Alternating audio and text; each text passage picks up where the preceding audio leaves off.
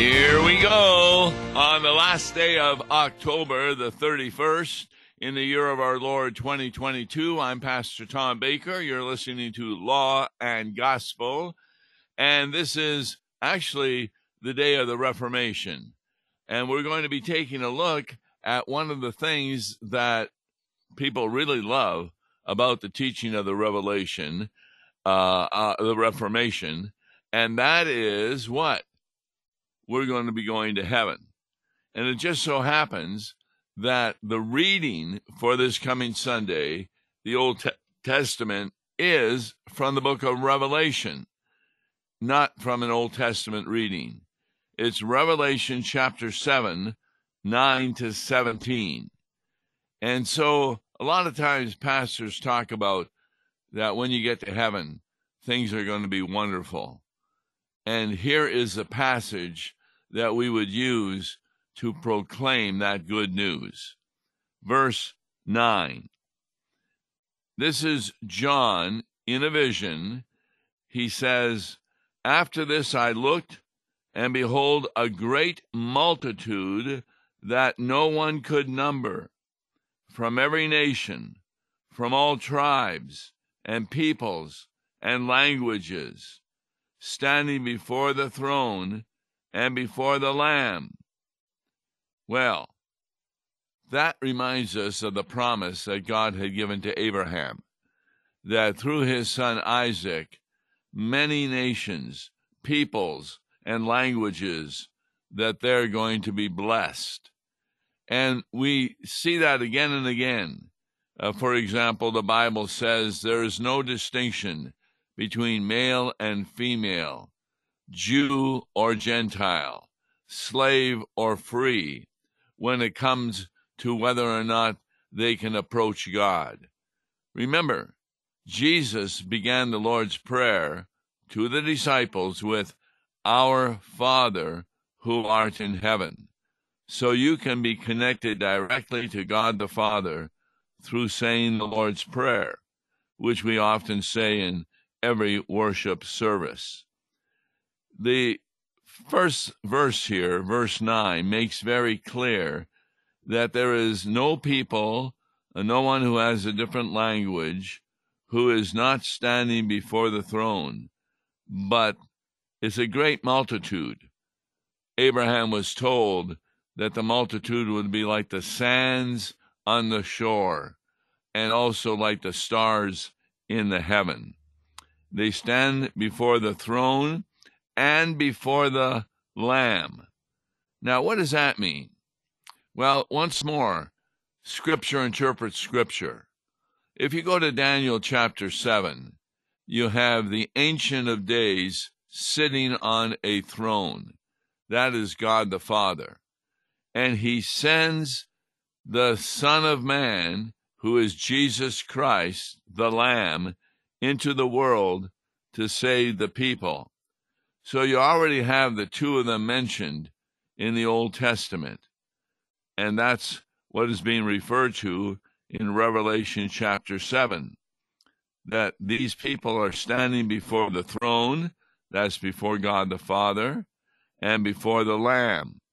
And they are clothed in white, white robes with palm branches in their hands. Now, what does that remind you of? That reminds you of the people who lined the way for Jesus to enter into Jerusalem.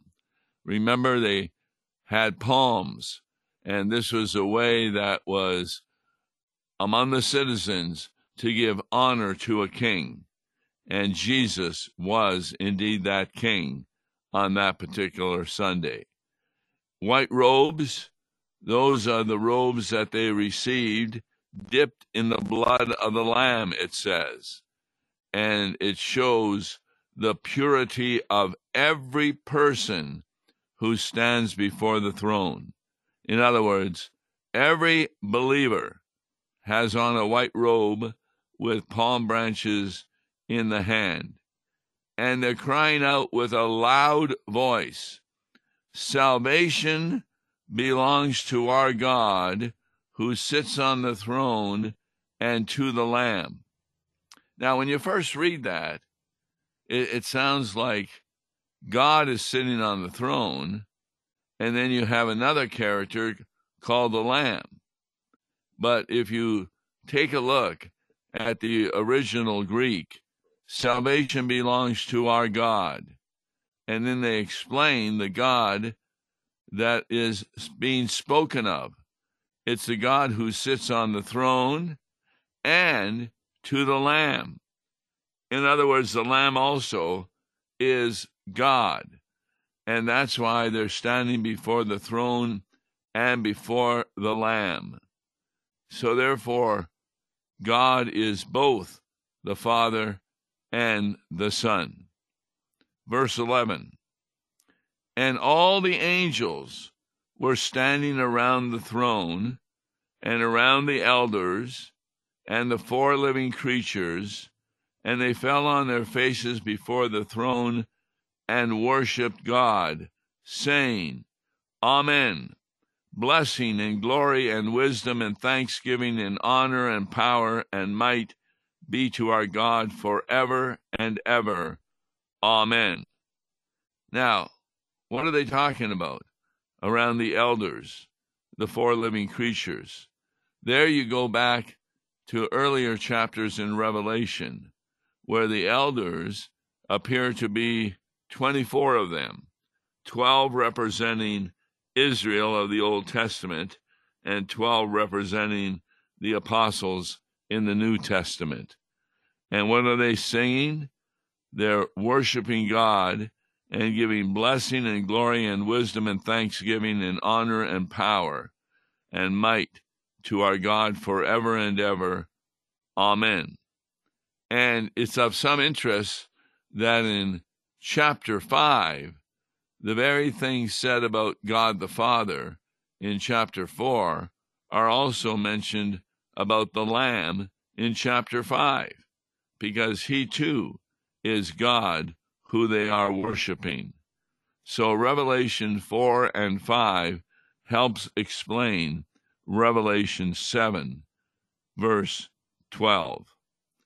Then verse 13 then one of the elders addressed me, saying, Who are these, clothed in white robes, and from where have they come?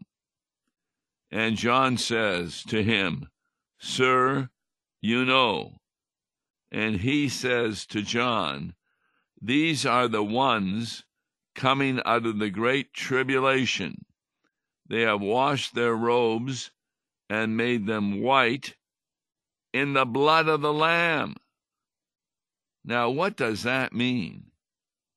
Remember, much of the Bible is metaphorical in the sense that it is talking about how God thinks and also what his will is. First of all, what's the Great Tribulation? Well, we need to remember that the earth, in and of itself, is the kingdom of Satan. And therefore, no Christian is there who doesn't come under great tribulation. In fact, the gospel for this Sunday is Matthew chapter 5, the Beatitudes, which means the blessings. And here's one of them Blessed are those who are persecuted for righteousness' sake, for theirs is the kingdom of heaven. Blessed are you when others revile you and persecute you and utter all kinds of evil against you falsely on my account. Rejoice and be glad, for your reward is great in heaven for so they persecuted the prophets who were before you. Now, this is really important that what we have here is a tremendous action on the part of God, saying that when you're on earth, when you are a Christian, expect persecution. And are we ever finding that to be true in our day, as it was true in the day of Jesus? for many churches not only are being criticized for their teaching, saying that immorality is wrong, because so many people believe that they can do anything they want. They get their morality from evolution. They get their morality from their own thoughts. They don't get their morality from God's holy word. And, therefore, the church is persecuted at all times. But we have washed our robes and made them white in the blood of the Lamb. What's that referring to? It's referring to what happened to Abraham. God told him he was going to have a baby with Sarah, but they were way past childbearing age. But Abraham believed the promise of God, and immediately thereafter, God declared him righteous, not because of his works. That's and gospel we're talking about, but because of his faith. And you can take a look at a passage like Ephesians For by grace you have been saved through faith, not of works, lest anyone should boast. And it is that trust in Jesus Christ's promises, promises of what we call the gospel. Now, the difference between the promises of the law, and there are prom- promises of the law, in contrast to promises of the gospel, is as follows The law, you have to do something to get the promise. The gospel, you do nothing. It is unconditional. So when you're reading promises in the Bible and you hear of a condition, that shows that you are reading the law. In contrast to when you are reading a promise that is unconditional, which means gift from God, they're hearing the gospel. And the greatest gift, of course, is what Peter said at Pentecost you will receive the gift of the forgiveness of sins and the gift of the Holy Spirit. And what do you have to do to get those gifts? You don't have to do anything. But God does everything in the sacrament of baptism or as you are hearing the word of God, the Holy Spirit initiates faith in your heart to believe the unbelievable. What do I mean by that? Well, a lot of times the Bible doesn't seem to make sense.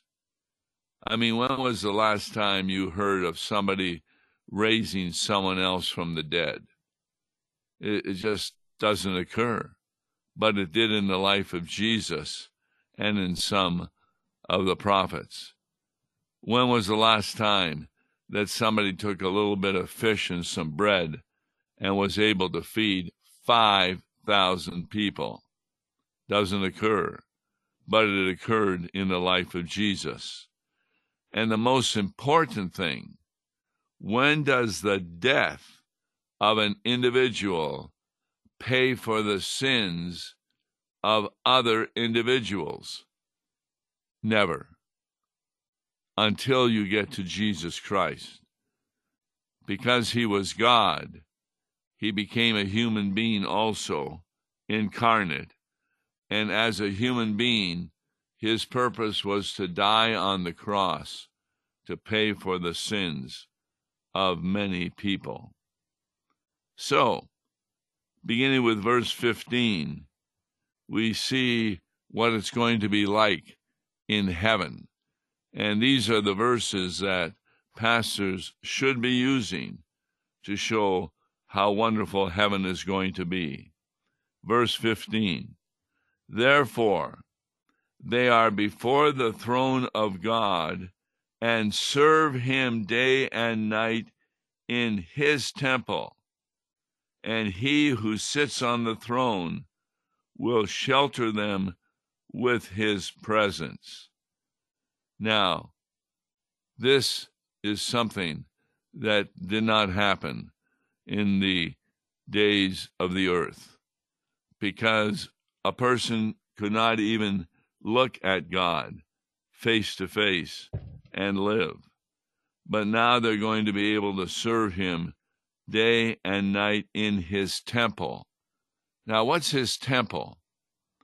Temple, again, is a metaphor referring to his kingdom. And what is the kingdom? It is the kingdom of the Holy Christian Church. Now, here on earth, we attempt to serve God in his temple daily, but because of sin, we fail to do so. There's not a commandment God gives us that we are able to obey perfectly. Although, through the motivation of the Holy Spirit, we can bear fruits of righteousness, which are part of the life of sanctification, not justification. Justification, you get saved by God, declared righteous in His sight because of your faith in Jesus Christ. Sanctification is your response to having been saved. And in the sanctified life, we attempt to serve God day and night, even here in the Holy Christian Church. But the liturgy makes it clear that we sin by thought, word, and deed, and therefore we don't deserve heaven, but we know we will be receiving heaven because that's a promise from God. We're saved by grace through faith, not by works, through our boasting. Then verse 16 says, They shall hunger no more, neither thirst any more. The sun shall not strike them nor any scorching heat. Now, these are just examples from what happens here on earth that at times we get hungry or we get thirsty.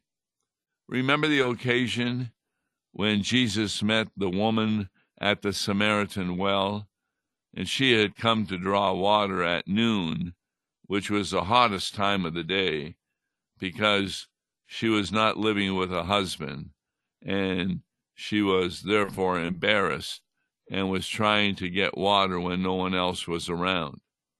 Jesus said to her, I have water so that you will never thirst again. And she begged, Well, would you please give me that water? And then he made it clear by indicating her lifestyle that he was the one that she was really looking forward to, namely the Messiah. She went back and told the people in the village, I think I met the Messiah. And when she told them what he said, they believed, and they believed he was the Messiah. Then they went out to him, and he spoke with them for some time, and they believed them because of what he said also. So, what does it mean that we will hunger no more or thirst any more, and the sun shall not strike them, nor any scorching heat? Well, I've often thought about if I was to die here on earth, would I want to die from scorching heat, maybe being burnt to death, or instead being frozen in a cold place like the Arctic or something. And I used to believe that it would be more painful to be burnt than to be frozen. But then I went through some experiences where it was really cold out and began to realize that when you become really cold and frigid, guess what happens? pain comes to you. And so now I don't want to die either way by being burnt or being by being frozen because both are painful. But in heaven, it doesn't say there won't be a sun. It just says that there will be no need for the sun because of the light of Jesus Christ.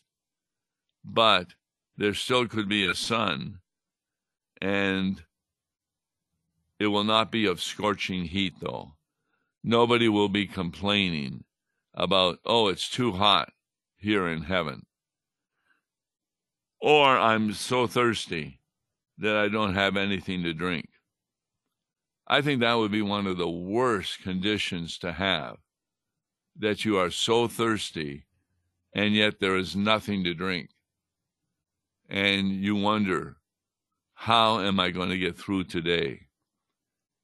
A lot of times you may be working in the yard, cutting the lawn or doing some work, and it's hot. And then you go in and you get a drink of ice cold water or a soda, and boy, does that ever taste good. And every time that happens to me, I think about hell, where our thirst will not be quenched, and the heat of the day will still be there. For, verse 17 says, For the Lamb in the midst of the throne will be their shepherd, and he will guide them to springs of living water. And God will wipe away every tear from their eyes. See, this is the bottom passage, the foundation, where pastors say you will not have grief in heaven but you will have a wonderful life. And I mentioned that in a sermon recently. There are some parents who wonder whether or not their children will be in heaven. Maybe they were members of the church and they left it because they disagree with the church or whatever. But let's say you will have a child who will not be in heaven. Will you have grief in heaven? because of that? This verse says, No, God will wipe away every tear from their eyes. Now, how God is going to do that when a loved one may not be in heaven, I don't know. Because heaven is so different. You, first of all, the promise that was made to David create in me a clean heart, O God, and renew a right spirit within me. That occurs even here on earth. But a lot of times we flee from the Holy Spirit and do the things we want to do. But in heaven, we will not flee from the Holy Spirit. We will have an understanding that God has. And it sounds like very clearly there will be no grief in heaven no sadness. About the only one who will be sad is God Himself. Sad for those who are not in heaven, who despised the Word of God, who did not come to faith, who did not believe the gracious promises of God. Whether or not God will be in grief over that We'll have to wait and see, but I think that's quite possible. But there will be no grief on the part of any believer who is in heaven.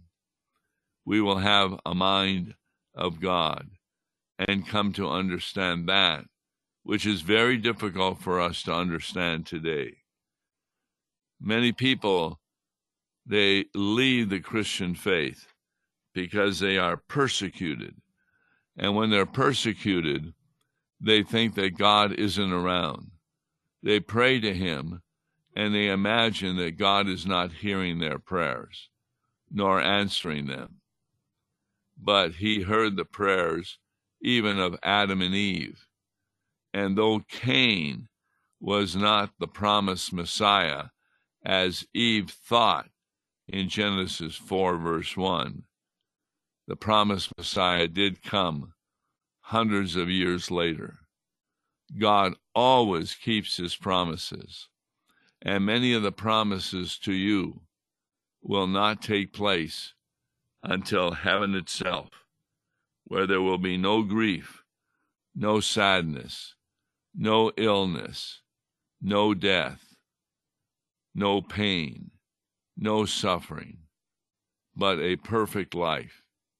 And you're going to say, How is that possible? Well, it was possible for Adam and Eve in the Garden of Eden prior to their fall into sin. And it will be possible for us also, because that's what God has promised. So, the unconditional promises of God are the gospel. And as we look to them, we begin to understand that God is there to take care of us. And when He takes care of us, all these promises in Revelation 7 will come true. And they will be in stark contrast to what has happened to us here on earth. I'm Tom Baker. Thanks for listening to Law and Gospel as we looked at Revelation chapter 7, 9 to 17, which is one of the readings for this coming Sunday, which also will be All Saints' Day, the day we observe that. So be with us tomorrow when we go over a hymn selected for that day. Until then, God bless you. Listen to Law and Gospel each weekday morning at 9:30 on KFUO. For a tax-deductible gift to Law and Gospel, please make your check out to Law and Gospel and mail to Law and Gospel PO Box 28910, St. Louis, Missouri 63132 or call toll free 1-877-267-1962. Views and opinions expressed on Worldwide KFUO may not represent the official position of the management or ownership of KFUO, the Lutheran Church Missouri Synod. If you'd like to comment on programs or topics heard on Worldwide KFUO, write us at KFUO, 1333 South Kirkwood Road, St. Louis, Missouri 63122. You can also leave a question or comment on our comment line at 314-996-1542. We are the messenger of good news, Worldwide KFUO.